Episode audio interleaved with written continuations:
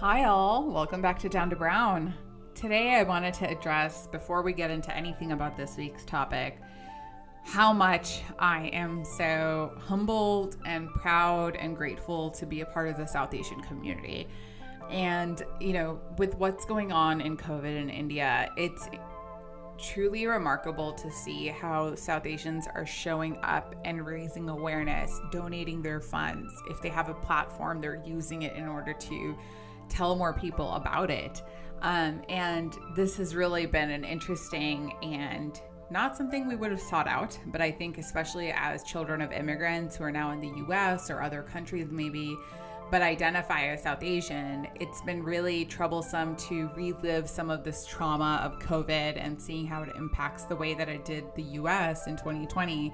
It's basically kind of happening in a different form in India and even more deadly. Um, even realizing themes about privilege um, that is present in the way that we were able to deal with COVID in the US, where we could take physical social distancing space, we could be in lockdown, we could work from home, for example.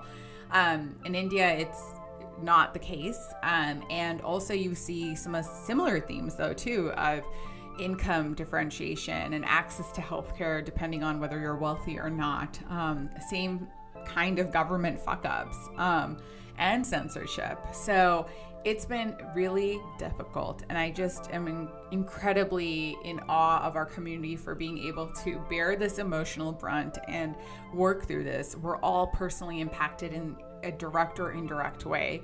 Um, and my heart goes out to anyone who is grieving or dealing with a loss due to this. Um, but also, we're doing the work of putting the word out there and convincing people why this is important.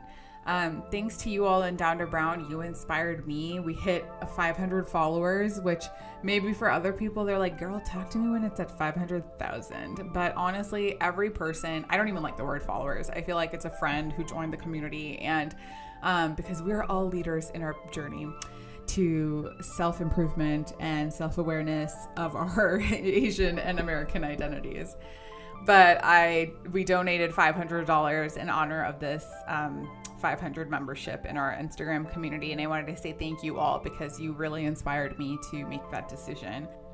Equally, I wanted to give a shout out to some of the allies that I've seen show up for this community.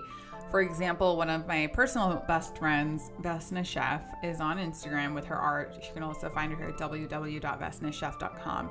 But she is an incredible artist who is now in Rhode Island studying art at the university there. Um, but she's a great artist and she's donating her sales to COVID relief in India through Give India.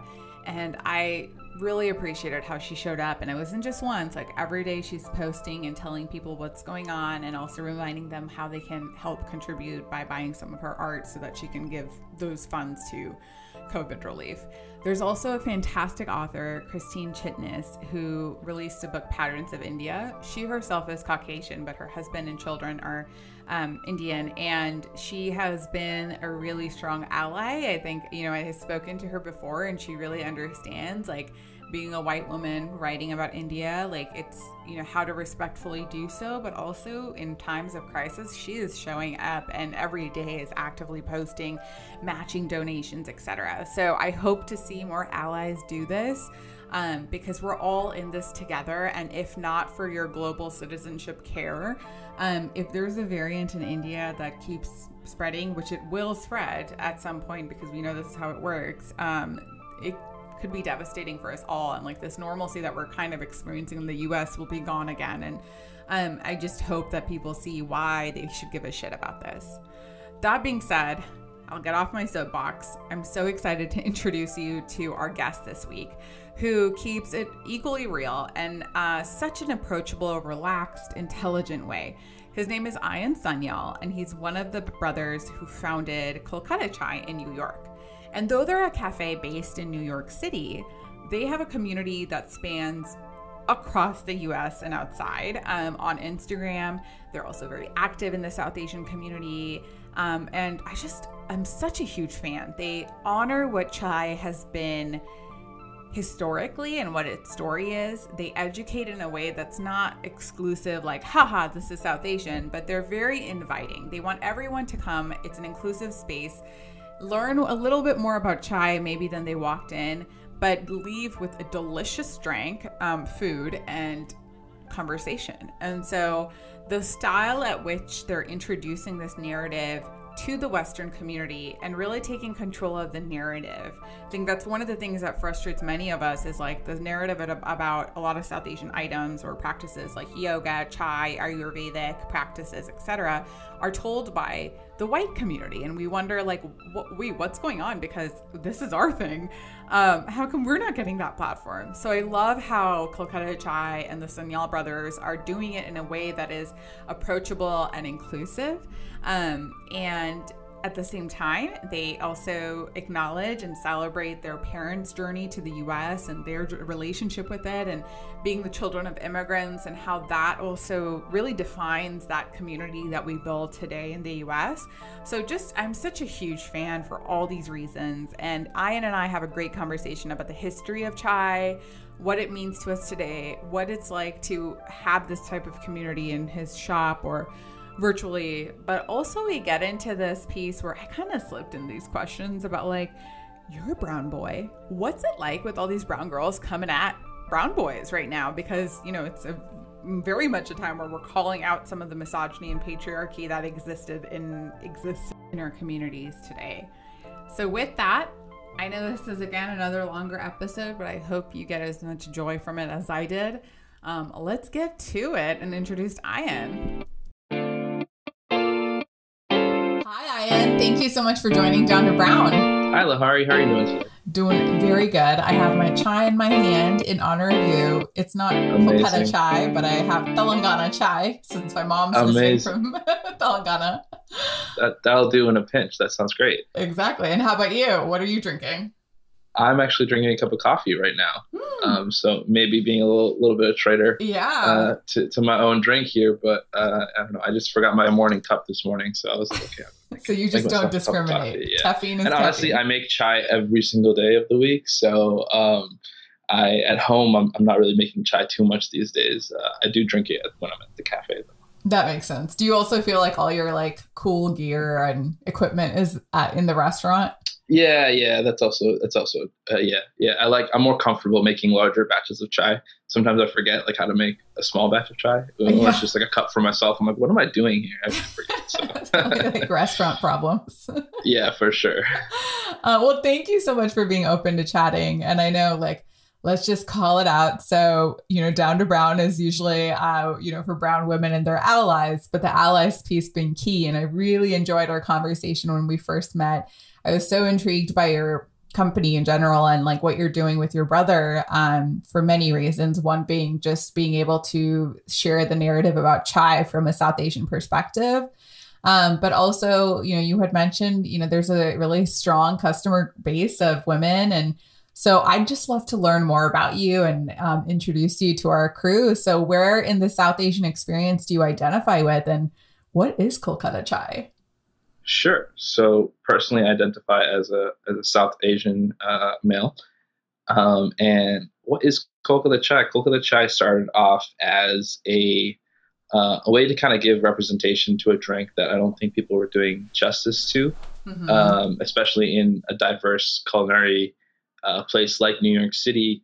Uh, you'd expect that you wouldn't have to go somewhere deep into a South Asian neighborhood like Jackson Heights or something to find a, a good cup of chai, but it was really hard to to find uh, good chai, especially at like I was again I'm really into coffee, so uh, I was getting more into like the third wave coffee and learning sort of about beans and, and where they come from and, and roasting techniques, and I, I, was seeing that all this attention was being uh, given to coffee, and then the chai on their menu is some like syrupy concentrate um, yes. from God knows where, and it tastes like a, a like a cinnamon latte, and yeah. uh, that had no connection to sort of what uh, I grew up on my on my trips to India. So the whole idea was to try to represent this drink properly, and also um, create sort of a space um, for South Asian culture in in sort of a, a, a youthful, modern uh, way. And um, so, yeah, once we started doing our small events and things, things really took off, and and um, we were like, you know, we have to turn this into a, a, cafe to give people a, a, space to sort of gather around. Absolutely. And I don't know many places like this. So I am so envious of the fact that New York has this and we don't have this right now locally where For I sure, am for at. sure. Um, and I can't wait to visit um, next month. And so you're totally right. I mean, I think if anything, it's kind of great to know that people like the taste of chai, but you know, that history behind it and even the fact like, you know, I told you my mom made this and she like put in like a bunch of fresh ginger and you know, all these Oh, seeds and amazing. and yeah, I was like, wait, I'm being healthy. I'm a healthy bitch because I'm having ginger, you know, like fresh ginger. Right, and so right. I forget that there are actually like really healthy properties about it too that we forget about because of the syrups. Um, Of course, yeah. But you started, you said re- pretty recently, and that that's a great success story. So the fact that you opened up that cafe, um, you had mentioned you started it a little before the pandemic. So how Mhm. did that pandemic change your business? And was it for the better or worse?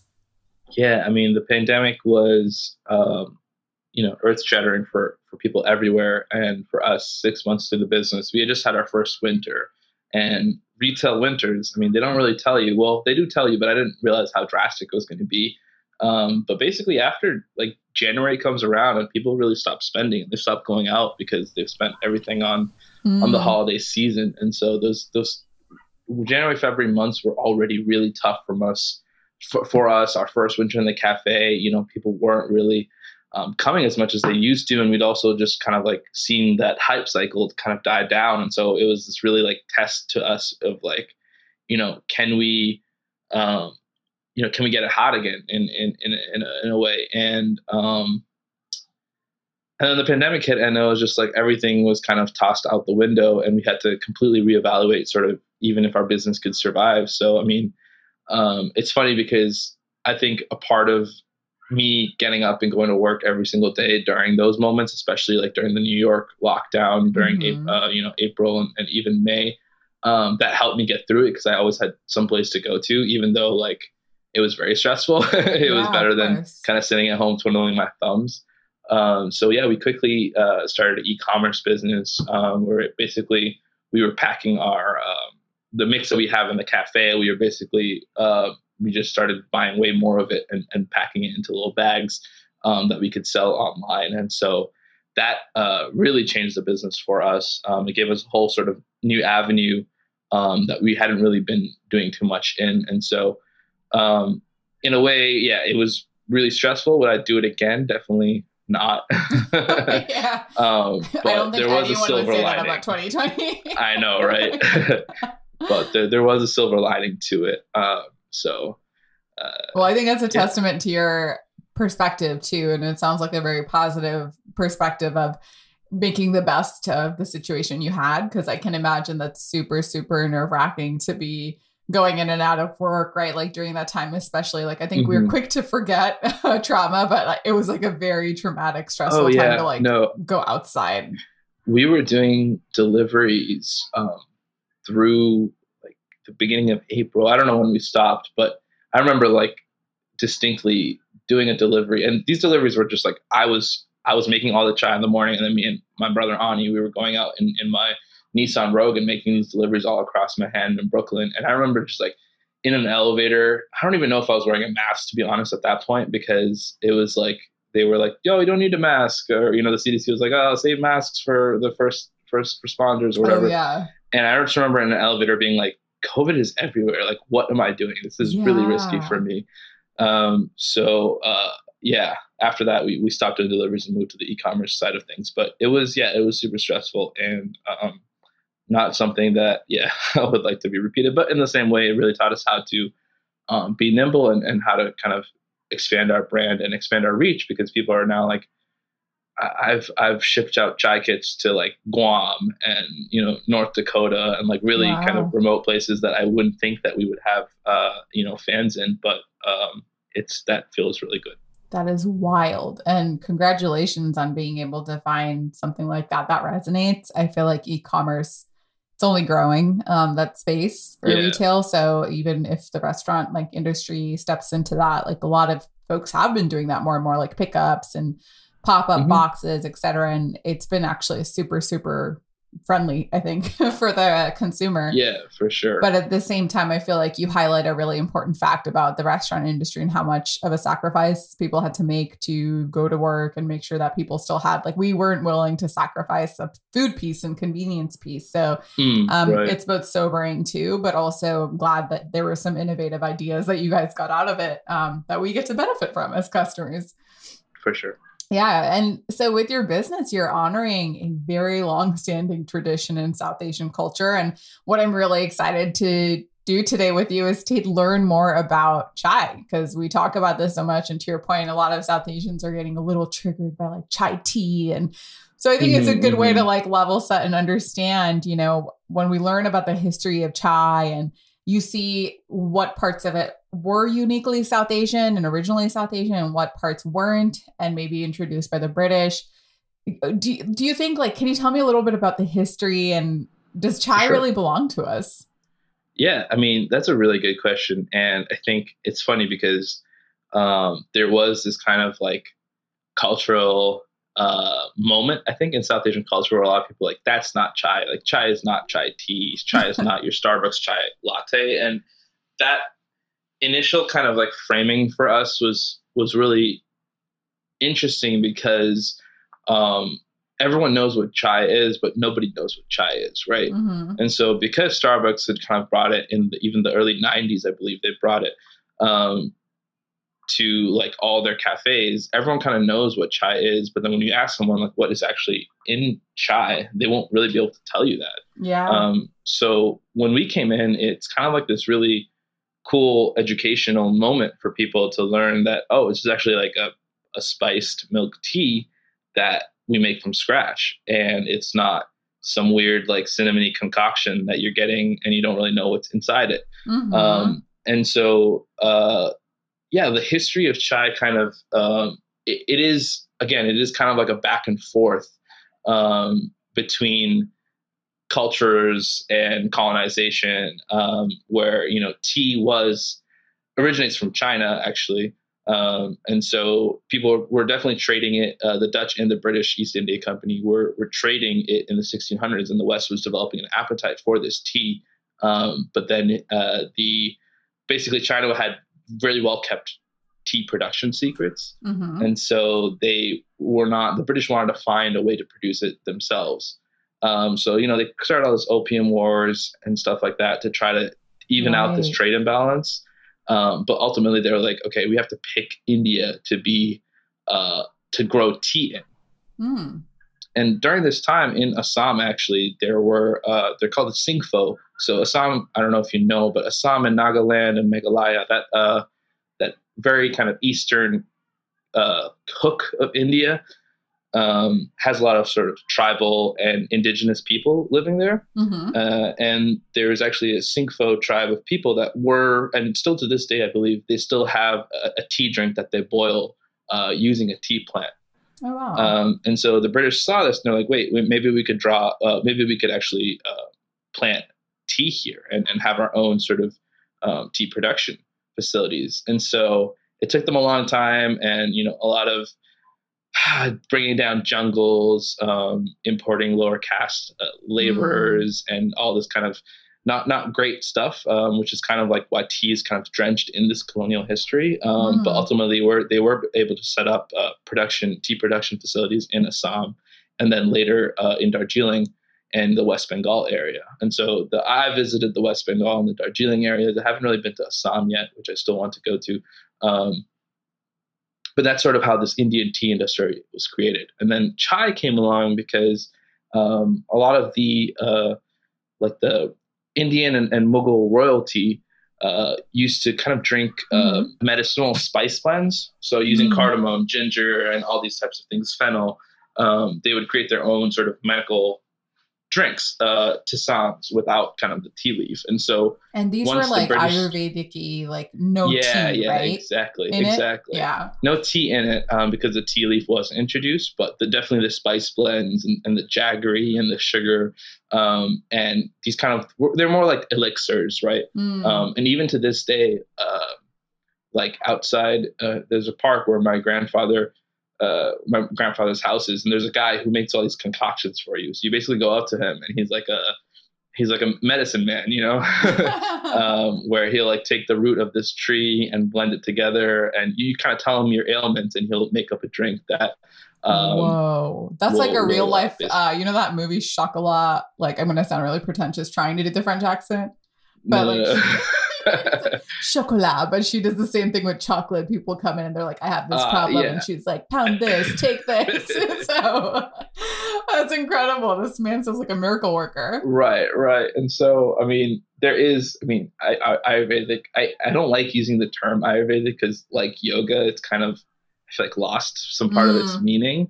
Um, but the spice blends in chai are, yeah, they come from from Ayurvedic roots. And basically, when the British were promoting tea in India itself for, for Indians to cons- consume, um, it kind of took off, and everyone, every tea vendor on the street was making their own sort of masala chai blends, mixing it with milk. Um, and so that's kind of how modern modern chai was sort of invented. It was invented on the street, and and that's sort of an aspect that I love of it. Um, I love street food, and every time we would go back to to Calcutta, and street food was like honestly like it was one of the, the reasons why I would go back to get you know your your kati rolls and your chai and yeah. your jalebi and like from all the vendors that had been uh, serving my family like for generations. It was always like a really exciting point of our trip was the food. Um, and so we we love that energy of street food, food, and that's something that we try to uh, kind of bring every day to to the cafe. Definitely. And you're so right. That street food, like sometimes it feels like you're sinning as like an Indian American going like to India and eating it, knowing that like you might get sick after, but it oh, doesn't yeah, matter because the no, taste is so good. Yeah. um, but it's it's really interesting because you know that chai its origins it sounds so approachable and you know the what you described and that it it's a street food and it became a street kind of experience very communal is what i imagined so I know there's an element of the British being involved. They were a player in this play. Um, so can you expand a little bit about how the British got involved with this and how it almost became because that tea time concept, you know, mm-hmm. one thing we learn more and more is like Indians didn't really have that concept before, but like it was something that South Asians were introduced to by the British colonization kind of culture. Yeah, yeah. So as I was saying, like the the Dutch and the British were importing tea massive quantities from China and developing their sort of own tea culture of, of tea time uh, in in the West. And mm-hmm. so basically, again, tea started. It, it went against. Um, it, it, started with the upper class uh, in the West, in, in Britain and, and Portugal and wherever. Um, and then slowly, as it became more and more popular, it was introduced to to everyone. Um, and the British were so the British basically once they started producing tea in India, once they started commandeering the, the factories and and uh, finally had their own tea production facilities, they were producing way too much tea. They were producing even tea um, outside of their uh, their own demand in the West, and so the next place they looked at was India, yeah. and and what was the the British Raj at that point of how can we get more domestic tea consumption and why did they pick um, on India? Because they had a lot of colonies.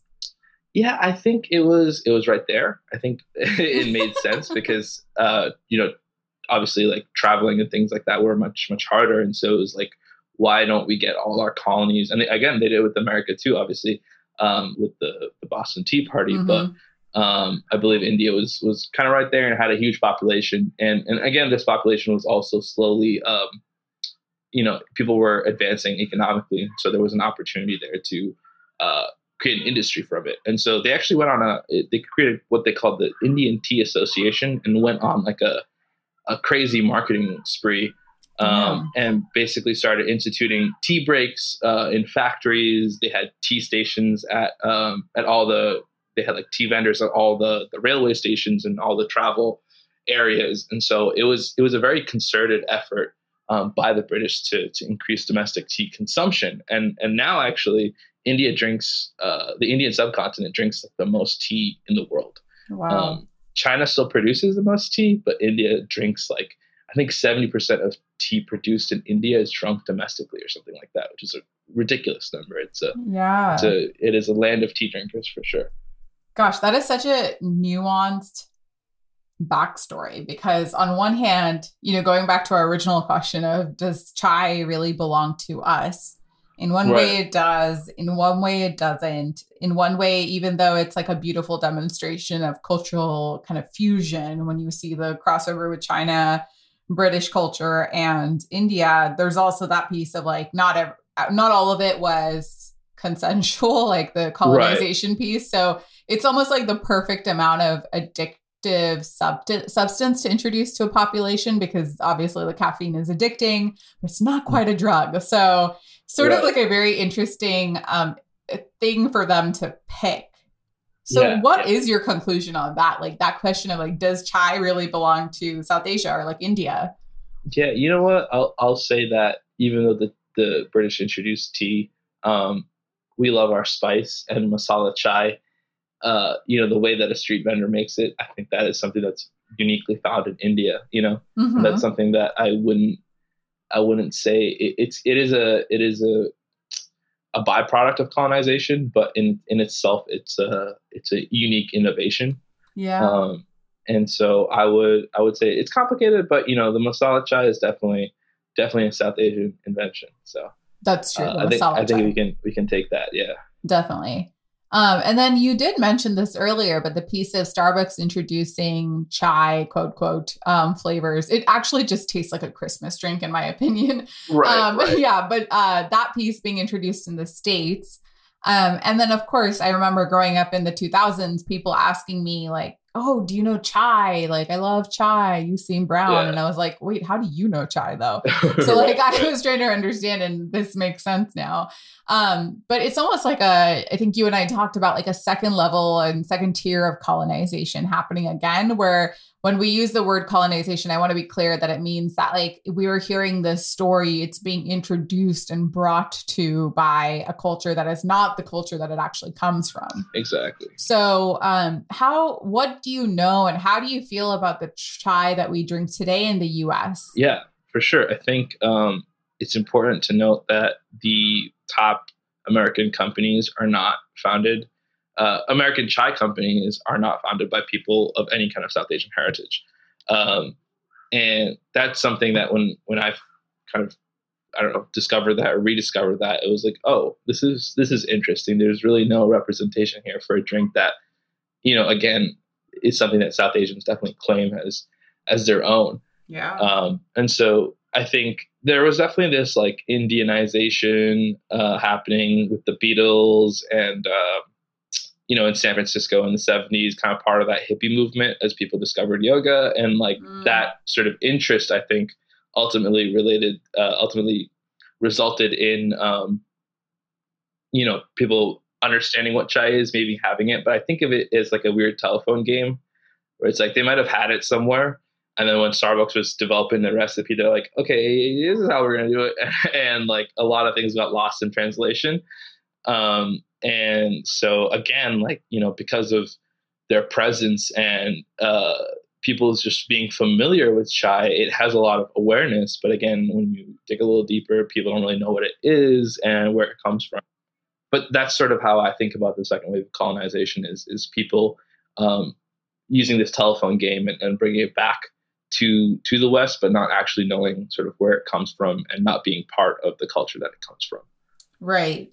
So, one of the ways that I, one of the things I wanted to kind of get your thoughts on, since you are more of an expert than I am, is when we do talk about the second wave of colonization, I, I naturally sometimes can't help but feel some anger around, you know, how our story is being taken away so many times over in history. Mm. And I, you know, a lot of my friends too, like that, you know, we'll kind of joke like, oh, chai tea. Like if I hear it one more time, like and, you know, I don't know if that's the healthiest place to be in either like a space of anger and frustration. Like yeah. the other day I was at Berkeley Bowl, um, which is a local kind of shop for more organic uh, international foods in this area. Okay. And there's this uh teak uh, that I was like, oh wow, this like masala chai. I'm just gonna grab this. And then I saw the brand was like David something. And I was like, who's David uh-huh. something uh-huh. making masala chai? Like I don't uh-huh, want, you know. Uh-huh. So I think I just get like, how do you address the kind of frustration? You know, because I know I'm not alone. Um, the frustration around, you know our story and like you know at some point like of course like while kolkata chai is trying to connect, correct this notion and be a representative uh, representative in our in the space mm-hmm. there's still going to be that other players out there that might not yeah. be telling the story from a south asian perspective or heritage so how do you think about that especially you and your brother when you talk about that piece yeah for sure i mean i think of it as a business person to be to be frank. Mm-hmm. um, it comes down to like where you're giving your dollars to. Um, if you know that there are South Asian brands out there that are making really good chai, it's like you should support them if if that's something that matters to you. Um, it, it is a free market, and that's what I you know like yeah. about this country that anyone can kind of do whatever they want when it comes to business. Um, but at the same time, I think especially when, when we kind of learned last summer uh, with the George Floyd protests, is like where your money goes matters. And so yes. supporting black owned businesses or supporting brown owned businesses when it comes to chai is is something that you can kind of make your wallet speak for itself. So, you know, I I'm kind of uh, anger is not really productive as a, as a yeah. as a business person. So I think like feeling that initially as a consumer might be okay. Um, but then again, just like redirecting your support and redirecting your dollars is probably the best way to to do it. And you know, we intend on becoming the the biggest chai company that we can be. Um, but in order to do that, we do need people kind of championing ourselves, and, and people have been doing that and um, have been sort of uh, recognizing us, which is really cool. Um, but I think yeah, that's that's the best way to do it is, is through your support and your dollars. Yeah, I really like that, and I will keep that in mind when those moments where I get triggered. Uh, that's really for sure. So, with the work that you're doing, you are probably seeing more attention or a, a, a, platform to be able to talk about the story of chai and be a perspective right there's so many other perspectives even in our south asian continent about our relationship with chai but mm-hmm. um, mm-hmm. what are some of the kind of hopeful positive experiences that you've had where you think like hey i feel like this might be working you know kolkata chai's mission like you know this is yeah, actually happening For sure. i mean there there's so many. I, I think I'll just. I mean, I had a friend recently tell me that like they had a a Keurig chai at his work or whatever. Oh, and and he was like, wait a second, guys. You don't even know about chai. Like, let me put you on to chai. And so like, you know, uh, empowering my, my friends or so whatever in that way is like really cool. And I think um and people have been doing that. You know, a lot of uh, a lot of our cafe traffic is is just word of mouth, and like there are. Um, there's another a lady who comes to the cafe all the time, and she's like, every time I bring this in, anytime anyone sees me with a cup in my building, they're like, oh my god, I have to go there. Um, and so it's kind of like it's I don't want to say spreading the gospel because that might be a little a little too religious, but um, it is that idea of like, oh, like once you know the real thing, then people do feel empowered to to kind of spread it, and that's really cool.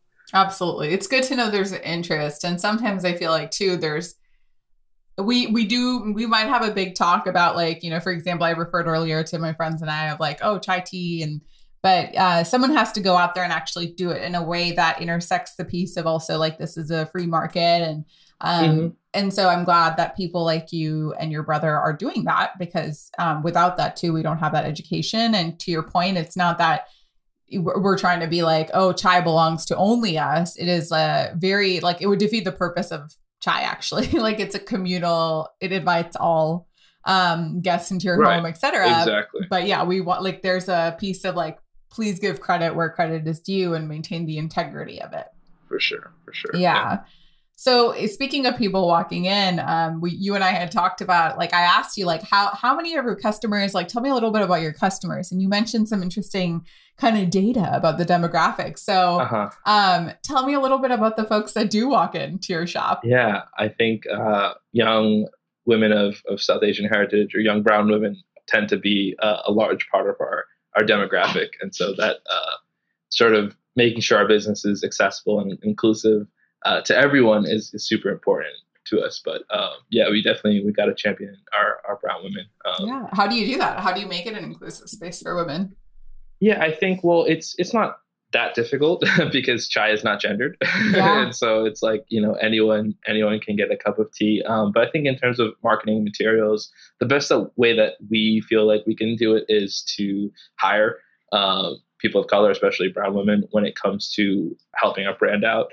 Um, so our design was was done by uh, Bubble Patel. Mm-hmm. I love her.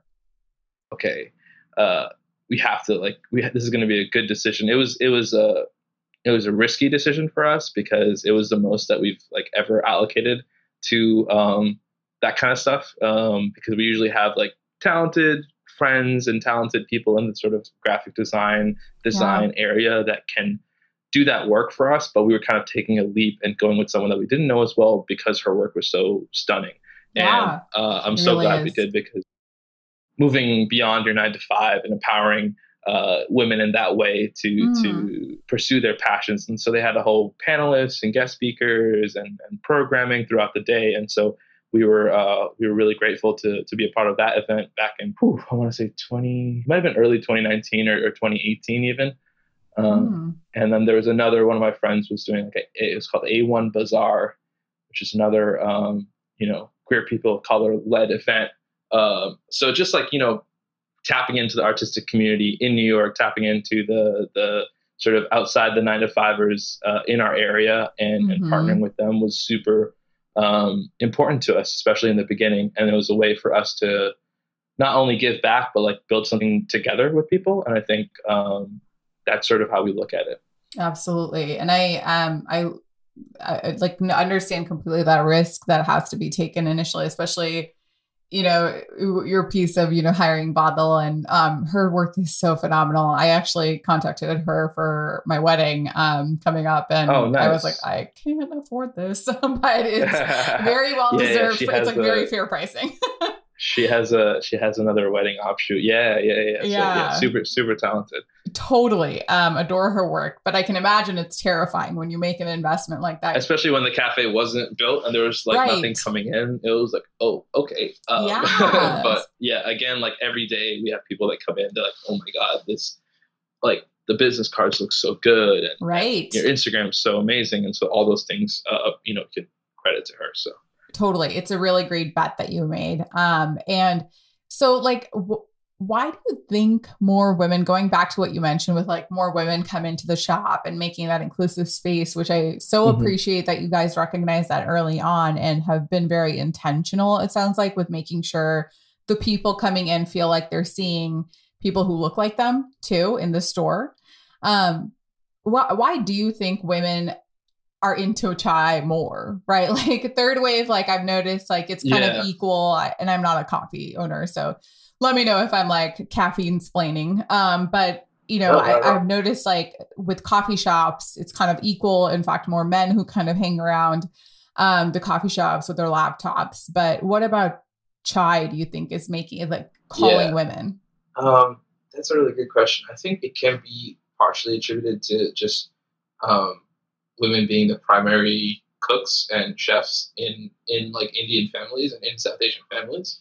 Um, and so their relationship to chai, it might strike on another level than just being a family thing when it's like when it's your mom who's teaching you or your grandmother teaching you how to make the chai, mm-hmm. um, which kind of brings a, a extra fondness to it. Uh, but that's something that I've always noticed as I've grown older in India. It's like men don't know too much about cooking. Uh, and again, there are like weird divides here. I think we mentioned last time when we were, when we were talking where it's like men do certain cooking jobs while women do other cooking jobs. Um, so like scrambling eggs might be like a man's job, but yeah, uh, you know, making or the chai grill. That's yeah, like the American version. Yeah, making chai is kind of like like the the lady's job, which again, it doesn't really make too much sense. It's probably deeply seated in sort of like patriarchy, but um, that is sort of the only explanation that I can think of of why it's kind of drawn uh, drawn towards like most of our Instagram followers tend to be mm-hmm. women um, and so that's that's some like that's a demographic that we want to speak accurately towards. But um, yeah, that's the only reason why I think it's like it might be so yeah. attractive. Uh, but other than that, I mean, chai is it's a wonderful like you know while coffee kind of is like has this like macho ness to it, where it's like, oh, I drink like black coffee. Yeah, yeah you know, like chai is, is warmer, it's milkier, and there might be something there too. But maybe I'm reading too much Freudianly into it. Yeah, I thought a lot about that piece too after we initially spoke about this kind of gender connection with it. And, You know, honestly, too, for me as, as a South Asian woman, like for me, try, like I, I did not grow up learning how to make it. Actually, it was something that my mom was really proud uh-huh. of her recipe, but I remember associating it with my mother because it was just such a like to your point like that warmth of it um mm-hmm. it just associated it with me as like the female figure in my life so to me chai is like a window to access that sort of familiar feeling and warmth of like my mom's, you know, em- embrace or kitchen and like just vibes. Um, right. But right. then also right. it would infuriate me because of that piece you mentioned of this inequity of like men not making chai. And I'm not all men do that. Like I think there are a lot of men now, especially South Asian men who do this. And um, it's not a shock. But you know, back then, to your point, like they would be the ones, like women would be the ones bringing it out, men would be the cons- consumers. And it was also sometimes a point of mm. contention. Like I remember my mom would get really upset when, if she was sick, my dad wouldn't make chai for her. And she's like, she, he couldn't even make me a chai, you know, when I'm sick. I still have to go make it. Right, right. So right. to me, chai almost had like an association of like equality in the household. Um, and I refused to make it because I didn't want to be like the person who has to make it. Once you know how to make it, yeah. like you make it, you make it. So I kind of protested until literally today I was like, "Mom, I think you need to like actually teach me how to do this because how am I supposed to make it when you're not around?" Um so that's, you know, I'm curious like if you have a connection with your family and like, you know, we talk generally, but who are the women in your life that shaped you and brought you that connection to South Asian, like the South Asian kitchen and especially chai? Yeah, for sure. Um, that's really interesting because I was just thinking about my parents and them, them making tea for each other and if they do something similar. And I don't know. I don't know if they do. I think they're maybe a little bit more equitable in their chai making because my dad is also uh, a cook. Um, but I think yeah, it's it is a it definitely. I think there have been some fights over who made the chai and why don't you give me my chai and you know you made chai for yourself yeah. and not for me it's, it's, definitely a thing topic. Uh, yeah for sure um, but it is it is like a it's an act of service either right. way so it's kind of kind of interesting to look at it that way um, but yeah the, the women in my life are obviously my, my mother um, my mom was always like a uh, the culinary especially when it came to Indian food, like she's definitely the culinary figure in, in our household. I mean, she knew all the recipes. Um, she never taught me anything, so that's a huge point of contention yeah. these days. Where I'm like, Ma, you literally like you make this food all the time, but you haven't told me anything of how to make it. Um, so I still want to like learn all the recipes from her. Um, and then obviously my, my grandmother, my maternal grandmother, um, my mom's mom was was the head chef in in the household in my grandfather's house in India. So again, kind of milling around. I was always milling around kitchens as a kid, and so um, just figuring out what what was going on in there um, was was really interesting for me. Um, Do you feel like that? You know, especially Indian men, there's a stigma of like being in the kitchen. Usually, Indian men, I don't find them in the mm-hmm. kitchen. So was that something that you were ever you know was that ever brought up by your friends or did you ever feel like kind of like oh i'm not supposed to do this because of that stigma yeah yeah. Thankfully no um, because my dad also loves to cook. Right that's true. And so i guess he he kind of broke down that barrier for me. So it was never like a it was never like a, a kind of gendered issue in in our household. Um, but yeah i would always like milling around the kitchen but i do want to there's always been a chip on my shoulder because I wish my parents, when I was younger, had given me more reign mm. to to like cook more. Uh, because I feel like if I had actually watched my mom cook more, I would have had like even more of an interest. I would have pursued like cooking more professionally, even younger. Right. I don't know. That's that's just a thought, but um, yeah. And it's funny because I don't I don't even think my mom would consider herself a feminist, um, but just she was always like always about kind of treating people right and having sort of a very equality mind to it. So like there was very little like gendered pressure for, for me and my brother growing up. Like I I figure skated, uh, which was very dominated by, by women. I figure skated until until I was like seven or eight. Um, and like I didn't, and then until like it's it's kind of a sad story because I wish I didn't stop. Um, but I was like, I don't really want to do this anymore. It's all girls, mom, and like you know, it was kind of bringing me down a little bit. I was like, I want to play hockey, and she's like, No, you're not. going. You're gonna get you're gonna get beat up playing oh, hockey, no. so you're not gonna play hockey. and so that's how I kind of crushed. stopped.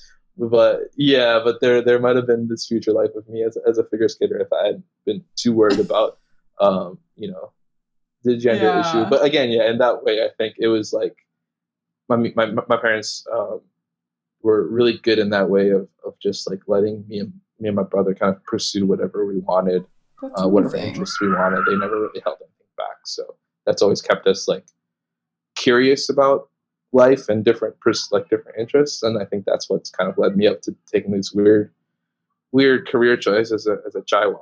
so yeah, but but don't get it twisted because my parents still, while they let me pursue other interests, it, the end of the day was still like you have to go to college, you have Mm. to get a re- like reputable career. Like I remember I was studying politics or whatever. My dad was like, please don't study political science. Like, get out of that and do economics or something. And, and he was ultimately, I think, right about that.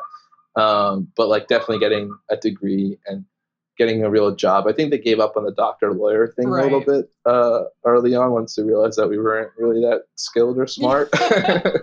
uh, but yeah, there was still an immense pressure. I think me and my brother both had to carve out our own sort of vision for life and really do a lot of work in communicating communicating that to our Yeah. parents, um, and that took a lot of effort still to like make this a real thing. And now when my parents visit the cafe, they realize that it's like a real thing. Um, but so it definitely took a lot of uh, a lot of coaxing and, and convincing too. That makes sense. I mean, I see the reason why parents do that. It's a lot of that fear of, you know, we've come to this country, we want our kids to be safe and stable and provided for Right. themselves and independent beyond us. So, you know, it took a long time for me to also appreciate like that compassionate view of why our parents did that because what you mentioned earlier really resonated with me of like, you know, when you were thinking of hockey and her mom was like, nah, and you're like, "Okay." Um, you know, there's Yeah. so many things. Yeah, there's also this like there's, there's this fear. There's Yeah. like there's this oh you know business is too risky and there's this fear that's kind of built in again like generations of like yeah just I mean all my like the men in my family sort of have been like all in really stable jobs throughout this thing. But when my dad came in this country, he you know he was switching careers and switching jobs, and like he didn't have the most stable um, sort of career trajectory, especially when the recession hit and stuff. And so through that, and seeing like our dad constantly struggle against career, like with with struggling just maintaining jobs and not get like not getting laid off. Me and my brother both like this is lame. Like you got to start your own thing and, and be self-employed so that no one can really fire you. And so that was also kind of like a big, uh, big instigator to choosing an entrepreneurial path. Absolutely. Which still has its risks, but at least if you feel like that's the piece that you're going to fight the hardest for, it makes it easier, right, to survive in that. For sure. Yeah. Um but you know what you mentioned earlier too like the piece of like you it sounds like you luckily had um, the scales kind of tipped in a way that were more balanced where you could see yourself accessing things that typically we have a little bit of that toxic masculinity around um and this Mhm.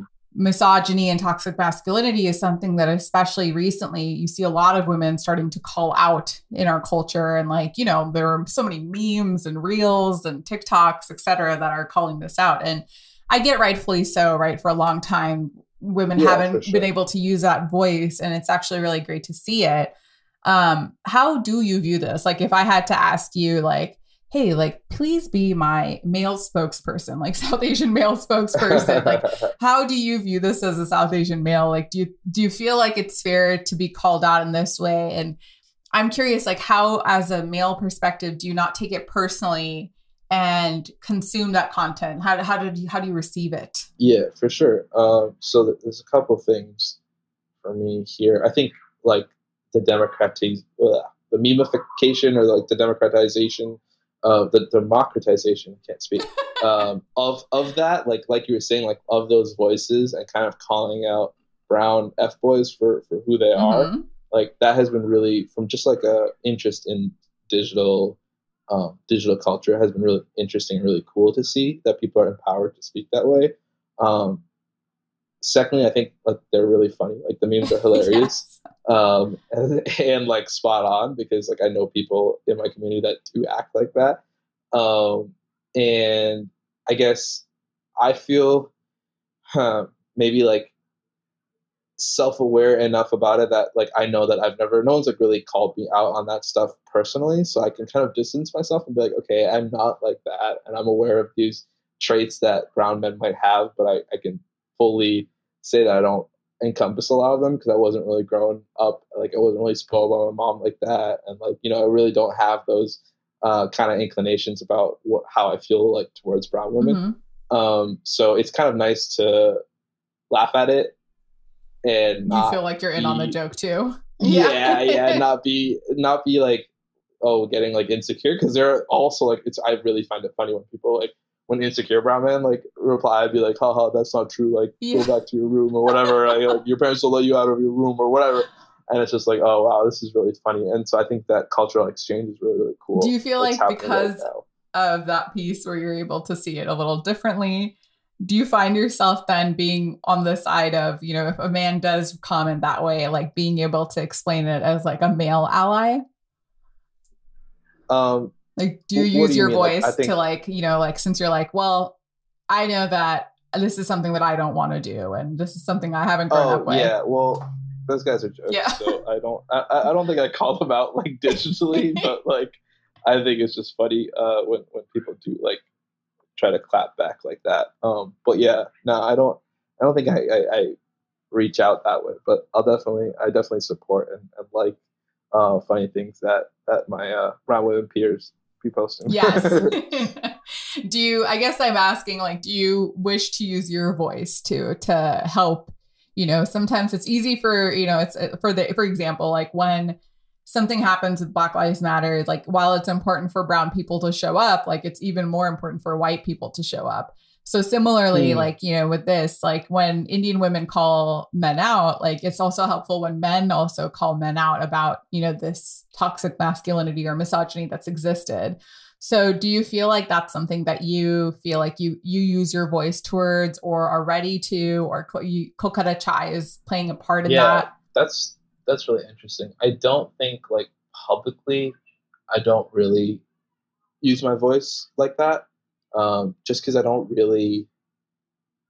If it's not like a, I don't know, like a, I don't know, it, the when it comes to like social justice or any any type of like, um, when when to post those things, I kind of get tripped up sometimes hmm um, and I try to stay away from a lot of those like minor conversations. Uh, I do, I definitely like am aware of it, and I do a lot of my research on my own. And so, like, I, I think for me, it's really important to uh, really know what you're talking about and and look at all sides of the equation, and then I, I kind of just like quietly will will donate um, Yeah. and and support specific causes that I find really interesting, but I try not to to toot my horn too much on on those things. Um, so I don't know. If, I don't know if that's right or wrong. I think there's definitely maybe more I can do. Right. Um, but I think if anyone ever like reaches out to me on specific issues, and I and I can support them, and I can like uh, you know amplify their voices or whatever, or even use KCC to to do something, that's something that we always like look towards to to doing. Um, It's Yeah. been really tough in the pandemic because we haven't really um, you know been able to do as much nonprofit work as we'd like to. I mean, we usually like, would give free chai to people and do the, and things like that, especially with events and stuff. Um, that's been a little bit harder with the pandemic, but again, like we know that our community got us here. Mhm. Um, so that, like giving back to to specific causes and amplifying specific causes has always been um, it's always been part of our, our mission. Yeah. And no, that's a really interesting and honest response. I there is no right or wrong answer there. Um, well, the wrong answer being like fuck the cause or something, but you know, Yeah. obviously we did not go in that direction. Um, Yeah. but I asked because also I think it's something that I've thought about even since, you know, last summer when you see all this activism happening and more and more now people are Mhm. like, okay, now we are activist people. So on Instagram, for example, everyone's always posting. But um Mhm. There comes a point where I started to, as I was talking to more different styles of expression for activism. So, for example, my own partner is Russian American, and he um, is not much of a like, I'm going to speak out on my Instagram because he typically doesn't speak out about Mhm. any, like, he just doesn't post things. But, you know, he's been learning and um, in private conversations will correct someone or with his family, try to have a conversation or um, support to your point. Like when there is something that happens, we'll donate or, you know, learn about it, listen. And, um, and so I think there are different ways. So to your p- point, like I love that you're, I mean, what you're doing even by talking to me on the podcast, right? Like you are definitely For showing sure. up in that way, your work with Brown Girl Mag, etc. So I do, I was, I asked because I think like it's important for us to sometimes remember that expression of activism doesn't always have to be the same. You have some people who are really and should be the ones going out and talking about it. Um, but there are others that can also do that work by enabling other businesses, like B2B type of situation where you elevate, right? right. So ultimately, as long as you're elevating the conversation, I think that's what's important. So, yeah, yeah, I, I think yeah, like personal. That's interesting that you that you brought up those personal conversations and it, it's I don't know because social media becomes such a bubble sometimes. Mm-hmm. It's it's kind of like uh, you know people might feel like compelled to post when it comes to these like less social justicey things like like DMX's death became this weird like venue for content that people were all going and telling stories about DMX and, and whatever rather than kind of focusing on the death of of sort of a legendary musician. Um, and those weird kind of hype cycles or bubbles, whatever you want to call them, kind of get uh, a little overwhelming for me at times. Yeah. And so I'm like, I do talk, you know, I will have conversations with my friends and we'll like hash things out about certain issues.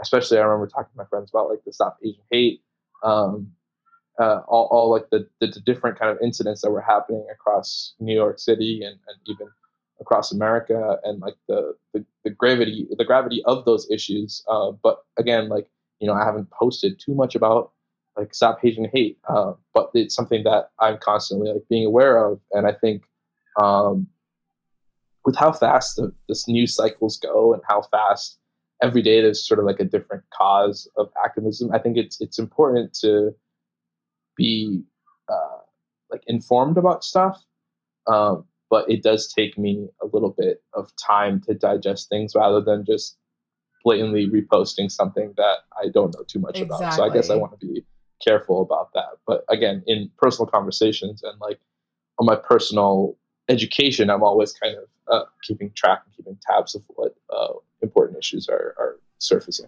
Totally. I think that's such a profound statement because I think like that's what we forget is you know just i mean even taking it back to like the academic setting of like adult learning styles like we have all we all have our own ways of interacting and comprehending content mm-hmm. and um, processing it so you know the fact that we sometimes see it as like you have to post something to be aware like and be like yeah i know i care can be sort of damaging as well. Um, and that's kind of why I brought up my fiance and I's conversation around like that piece of like, mm-hmm. I was mm-hmm. thinking like, hey, like you should be showing up, like you should be using your voice. And he's like, you might be really good at that, but I'm just not like, in fact, I probably wouldn't be as powerful or effective, but I'm probably more powerful and effective right. by coaching my boys like in water polo about like, you know, how to create an inclusive atmosphere and um right so I think that's something that we need to remember because especially like recently, I'm sure you've been noticing too on Instagram, there's a lot of calling out of the fact that like while okay like it's great that people really cared when the George Floyd murder happened and started posting but at some point like be really mindful and intentional about the content that you're sharing so you don't also re-traumatize people um right. and that really happened to me when I saw this one post about like this woman in Mumbai I think or um, she apparently yeah. was murdered right by her husband. Yeah. that too. Yeah, unfortunately. And it was like yeah. so. Um, I it's fine. Like I appreciate the awareness they were building around it, but I think I needed a little bit of a trigger warning because that's so close to home for me that I just got really disturbed that night. And I remember thinking like, gosh, I I feel this way, and it's you know obviously like Indian story connected with it my black friends are seeing this type of content every day and people are almost like self-righteous about it where they're like hey like we care. And i'm like yeah but like also like that's why i think Ma'Khia Bryant people were sharing more of like her tiktoks and like the joy of her life right. too which is so important. Right right right. Yeah no definitely definitely. I think it's funny because as a society um, we're constantly like correcting ourselves yes. especially when the news cycle is so fast. And everyone's it's just it's like everyone's opinion comes in on something and it kind of like tends to average itself out and like self-correct itself yeah. which is kind of like hopeful in a way where it, it is like something like that like you know or even when uh, if you remember last summer when everyone was posting the black sta- uh, the black square with Yes. the hashtag, and then everyone was like, "Hey, don't post the hashtag because that's actually like removing um, important information about protests and things like that." So it's just like these ways of of kind of, uh, for lack of a better term, self self policing ourselves. Yes. Um, And questioning uh, and, bit. and self-correcting, uh, which I think is like when it comes to social media, I think is kind of helpful because I think things that I'm seeing on on TikTok and Instagram now are definitely more positive and more actionable, and um, it's just becoming. Uh, we're we're finally, I think, we're getting comfortable with this like twenty four seven news cycle that's constantly battering us. That Mhm. we're we're quickly able to kind of figure out our priorities as a society. I mean, right now, I don't know if you've noticed, but obviously, like India, Yes. and even Pakistan are going through a crazy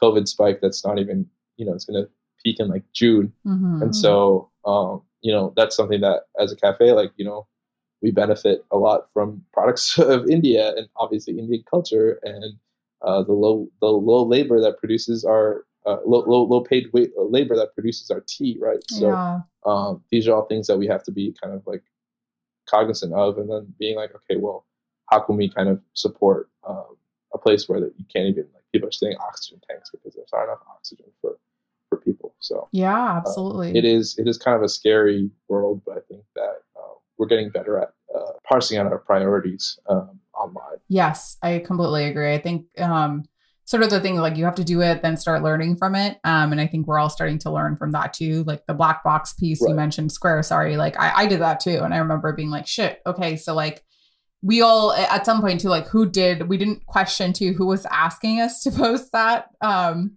Right, and right. yeah like the piece was like actually do the work and so i remember being like well i promise and commit to do the work too but i did feel a little foolish for falling for that piece um Mhm, but you mhm. know and it's tough. yeah. it's tough. Yeah, absolutely because the news like to your point is coming at you from every direction it's coming at the news it's also coming from like your social feed right. it's just a lot but I also feel like uh like I don't know the way that you're even approaching me in this conversation is like super helpful and and like very productive in a way where it's not like we're actually having a conversation about it and it's not like things are erupting and you know you're accusing me of something I'm accusing you back of something and like that's it that's the end. Like that those are the Yeah. comments online and like that ends but like actually having a productive discussion and listening to each other um, that's the only way that we can like really kind of move forward uh, in these situations that kind of again we're we're uh, we're unpacking yes. generations of of trauma and generations of of uh, oppression kind of. So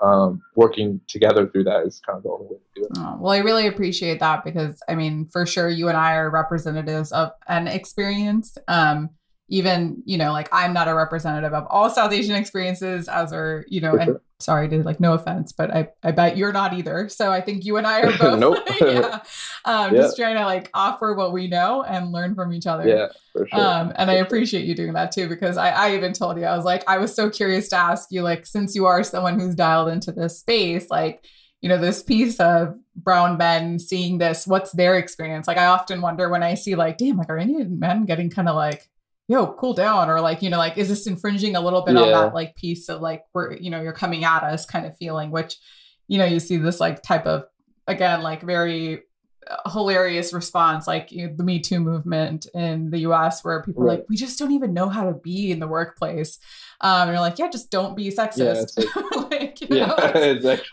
it's actually quite it's actually quite easy Right. Yeah, um, yeah that's really funny. right so like actually Uh, on that point like how can because I, I appreciate double appreciate you saying that because the point isn't to attack. Um i you know i don't want to live in a world where we can't move on with our indian male counterparts brothers friends partners and not be able to you know have a better future and choose a better future with each other that is more um, representative pre- representative of our south asian american experience so how can brown women support brown men in this journey of interrupting toxic masculinity and internalizations um, because I know the work, of course, we expect brown men to do some of this, like most of the work too, of examining themselves. Yeah. But there comes a place too where, ex- I, I'll just raise my hand. Like, I'd love to be a part of, like, how do I help support my kind of friends um, in being able to elevate this conversation and help us both be more self-realized yeah i think i think it really comes down to well first of all listening uh, but even before listening doing the work yourself um, especially if you're coming at a situation with any kind of privilege to understand like the the privilege that you have and what that affords you to do and understanding someone else's perspective um, and what they don't have and what they feel and kind of validating those feelings i think those are all kind of like the the stepping stones to reaching a, a higher understanding mm-hmm. Um, and then kind of you know it's it's tough because it's it's at times it is uncomfortable you know uh, especially when someone calls you out on something.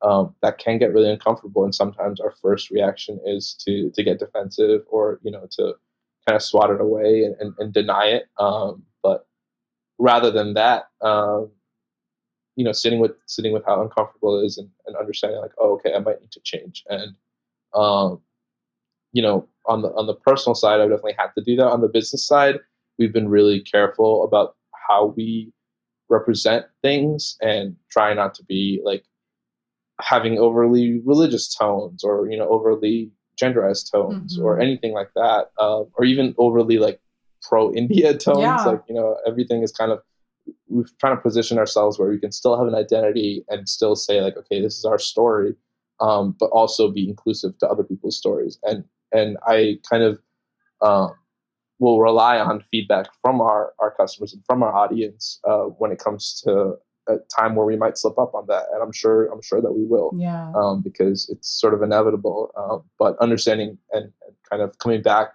after those um, after those moments and kind of creating those uh, teachable moments for yourself and for your staff, I think that that's super important.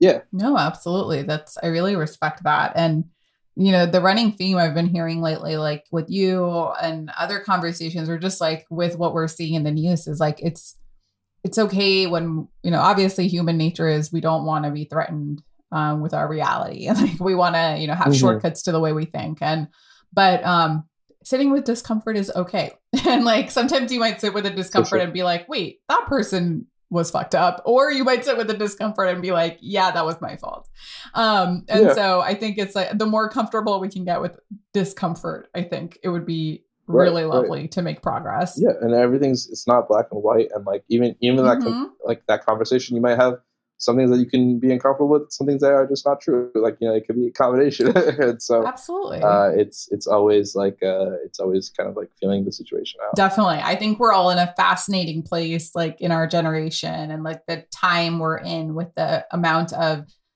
presence we've had in the states with the South Asian community, and like now where we're kind of transitioning to becoming more of like okay, there are more of us who might be first generation than before, and kind of choosing, right? Like mm-hmm. what kind of future we want. So I think this is just such a, it's only going to get better in my opinion. I have a lot of hopes for Gen Z. For as well. For yeah. sure, yeah. No, Gen Z, Gen Z is is on another level. They don't even. Oh, care. they're crushing the so, game. Yeah. Uh, yeah, yeah. They, they. I feel like once they enter the workplace, things will get really interesting. Oh, definitely. They're already there, which is great because they are fucking shit up. Like Gen Z's already in the workplace. They are, yeah. yeah. right. My sister's yeah. Gen Z, okay, and wow. she's in there, and it's just funny to see her perspective on yeah. things yeah, yeah, yeah. No, it's really funny, and like they just yeah, their whole like growing up with social media is a whole different different vibe. Yes. So been, uh, yeah, I'm excited to see. Uh, well, last but not least, I you know we've talked a lot about kind of balancing those dualities, or you know, dual assumes too. So actually, I'll say balancing multiple identities, and so in this clusterfuck of identities how do you, Ian, feel like you free yourself to live your most authentic life, given that you're balancing this South Asian experience, American entrepreneur, you know, brother, etc. Yeah. Um, hmm. I think the way I do it, it's just I don't know. I get up every day and I love what I do, and I, I go do what I do, and I, I keep an open heart and an open mind to everything that I do. So I'm always trying to get better slowly, even mm-hmm. if, even if it's if, even if it's a slow process. I still uh, want to see improvement in myself and everything I do, and I'm, I know that I'm sort of very lucky and, and blessed to be in the position that I am currently in, even though uh, it's been a tough last 12 months. Yeah. um, I still think just even being here a lot. I mean, I always tell, I always tell my brother a lot of more, a lot of more experienced restaurateurs did not make it. You know, a lot of a lot of people bowed out of the game, and so to to be in here and to be able to provide the best level of product and, and, and the best level of, of service I can to my customers is sort of where I how I view it, and um, you know, keeping an open mind and and kind of viewing all perspectives while I do that and uh, soaking up. I mean, I'm still when it comes to this business, I'm still very much a, a, a novice, Mhm. and even in life, I guess I'm still very much uh, you know just learning how to how to get by and be comfortable with myself and figuring out who I am in my my 30s. Um, I guess well, I'm 29 now, so we'll be hitting my my 30s soon. Um, I'm 28 now. What am I saying? Did you a- just like forget the concept of time in 2020? what? Well, 2020. Like I'm 25 actually. Well, do, do you do you ever do this thing? Is like once you turn like a certain age, you'll give yourself the next year's age, so that you're already prepping for it. My parents used to do that and that drove me nuts. So I actually just I do this thing where I just It get stuck on an. I think I'm 27 forever. I'm 30. Oh, you're just but- 27 forever. That's so- that's amazing. Yeah, yeah. No, I turned 28 August. I'm gonna be 29 in August, uh, upcoming August. But I feel like I've been telling people that I'm 29, so that's really weird. Yeah, live your Um, life. Live these last six months yeah. of it. I know. I think my parents did the same thing, so I'm like, okay, so yeah, whatever.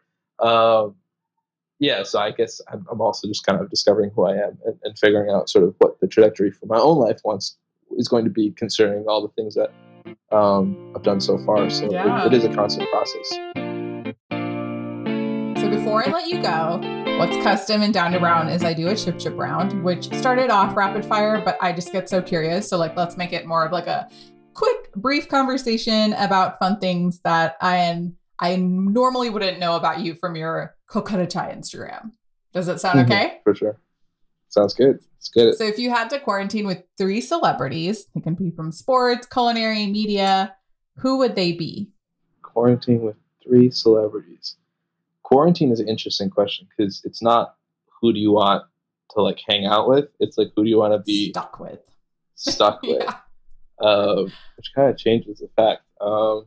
Because there are a lot of people that I, I admire, but I don't know if I want to be stuck with. Yes. But I, I'd have to say um, one person that I was really looking forward to meeting, um, which I'm I'm not going to be able to meet, is is Chef Floyd Car- Cardoz of uh, Bombay Bread Bar, who sadly Mm. passed away last year uh, as a part of COVID. And I Oh, remember that that COVID death hit me really hard uh, in the in the beginning times of it because it was like definitely someone that I wanted to meet. I definitely admired his cooking. He's one of the one of the you know founding fathers, so to speak, of of, of Indian cooking in New York City. Yeah. Um, and so that's that's something I think I was someone amazingly gifted me with his book and some of his uh, uh, his spices, and so I've been kind of reading through that and getting inspired. But he seems like he was a really Mhm. gentle soul and like someone who really appreciated um, appreciated people uh, and appreciated newcomers too because he was uh, close to my friends at Karai Kitchen and would always visit them. And there's kind of this um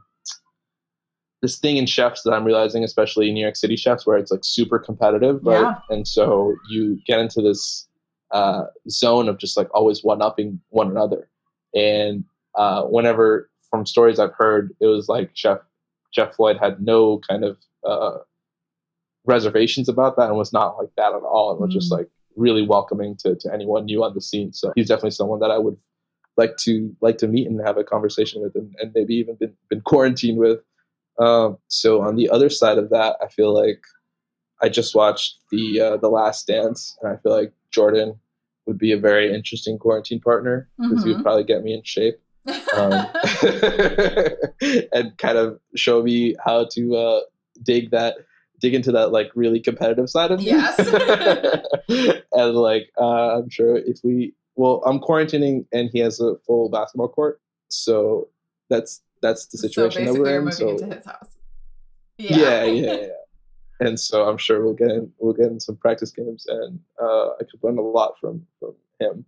Um, and then lastly, man, I don't know if I really want to be quarantined with him, but uh, I think Jean Michel Basquiat would be a really interesting quarantine partner because he'd probably be doing a lot of drugs and painting a lot. And Some creative manic just- energy.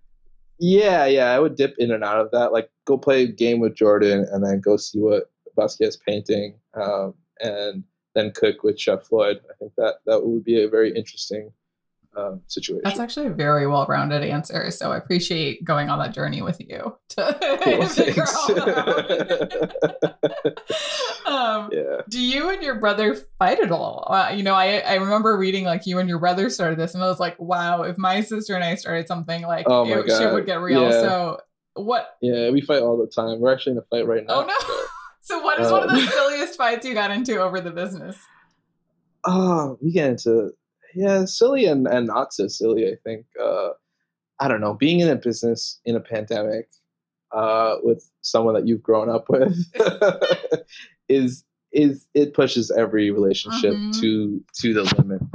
I think I think fighting with your brother is part part of a, a relationship and like the ups and downs of it. Um, we've actually gotten a lot better at it um, and learn sort of how to work with each other. Um, but there's always little things that come up. I think my biggest pet peeve is him telling me to do anything in the cafe because like the cafe is my domain.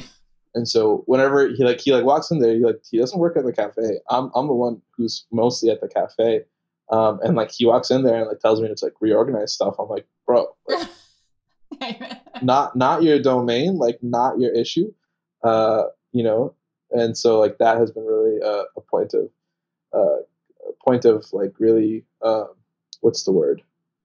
Contention. Uh, petty. Yeah. Yeah, yeah petty contention. It's super petty. Yeah with siblings, like, oh the check should be over here and the cat like oh like why are the business cards like not in order? I'm like bro like I've been working 12 hours. Yeah. um, so nice of you to walk in though.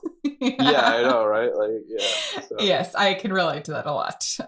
Um, but not owning a business because that would be devastating for our yeah, relationship. No, so tough. I admire it's you guys really for tough. making it work.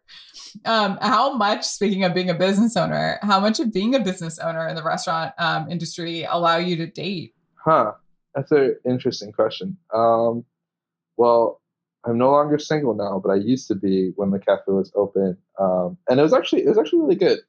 Um, it was actually really good because I do meet a lot of people on the job, which is always nice, mm-hmm. and it is a weird. Uh, I don't like I don't flirt or hit on with any of my customers. I'm just like friendly with everyone because it is weird if a pos- like a person who's serving you does yeah, that, or even yeah, like it's really hard to read. It's like a bartender is always going to be nice to you. You know that doesn't mean that they like like you in that way.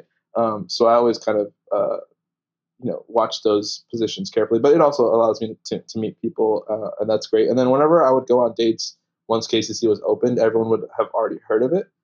So I had this like weird like, especially in the Desi community, I had this weird like so like minor, minor, minor, minor D level celebrity kind of thing going on. Like, oh, I've, I've, I've, heard of your cafe. And I'm like, yeah, yeah, it's great. Come by, get a chat anytime. so uh, it, it wasn't it wasn't that bad actually. Uh, that, so it probably way. helped actually. I thought you would say like, oh, maybe I was like so busy, I didn't have time to date. But even when you said earlier, like, oh, most of the customers who walk in are women. I, I guess if you're straight, like, I was like, wow, that's like a really great, you know, like situation oh, yeah, to be no. in. But also, you don't want to be it, that person yeah, it has been great. Uh, but again, yeah, I don't want to be that person. And I tell you know, keep your personal and professional lives uh, separate. Yeah, but yeah, it is always nice to be like, hey, I actually own this cafe. And everyone's like, oh, I heard of that. Right. So, I mean, not that you need it now that you're taken, but I feel like there's an app that I yeah. learned about from Amy Schumer talking about her ex, where she was like, oh, like there's this one for celebrities or something, and.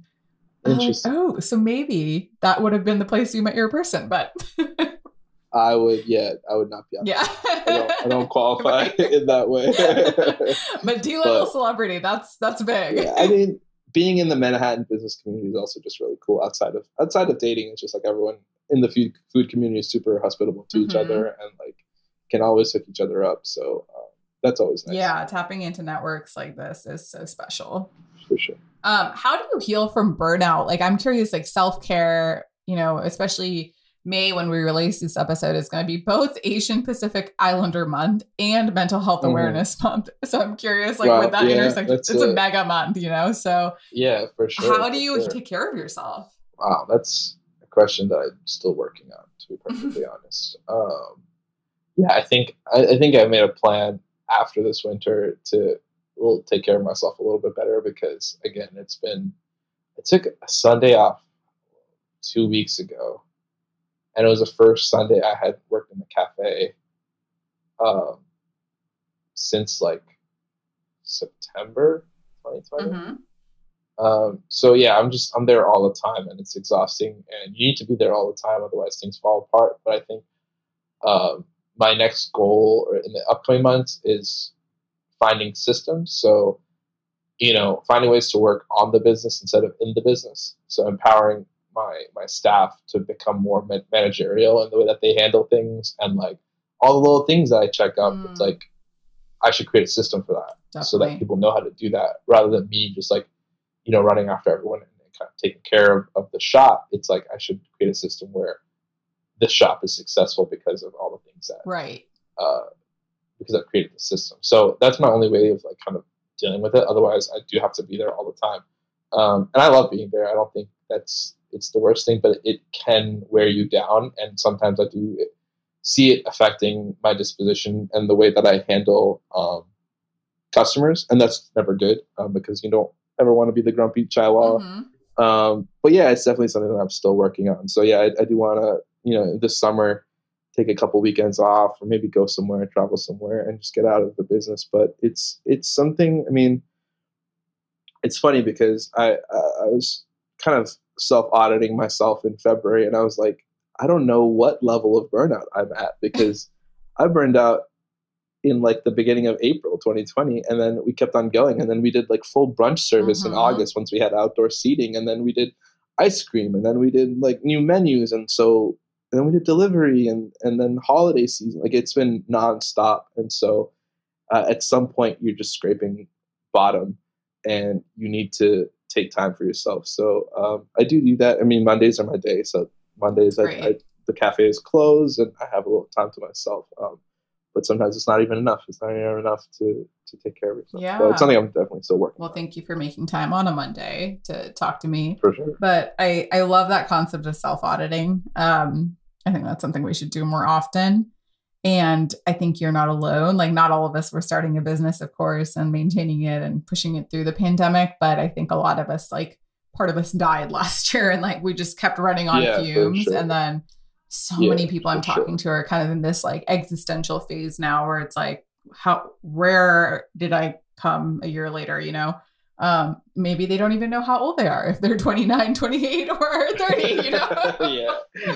Yeah. the only thing is like everyone has been going through it and so like now it's funny because we're i don't know are you vaccinated yourself Mhm. okay so we're at the stage where a lot of people are getting vaccinated and like we're having to you know try to be social again Yeah. and like entering like we're all like re-entering the world and um it's going to be really interesting i think Oh, uh, it's hella weird. yeah. Uh, last but not least, in your opinion, the best TV show made ever.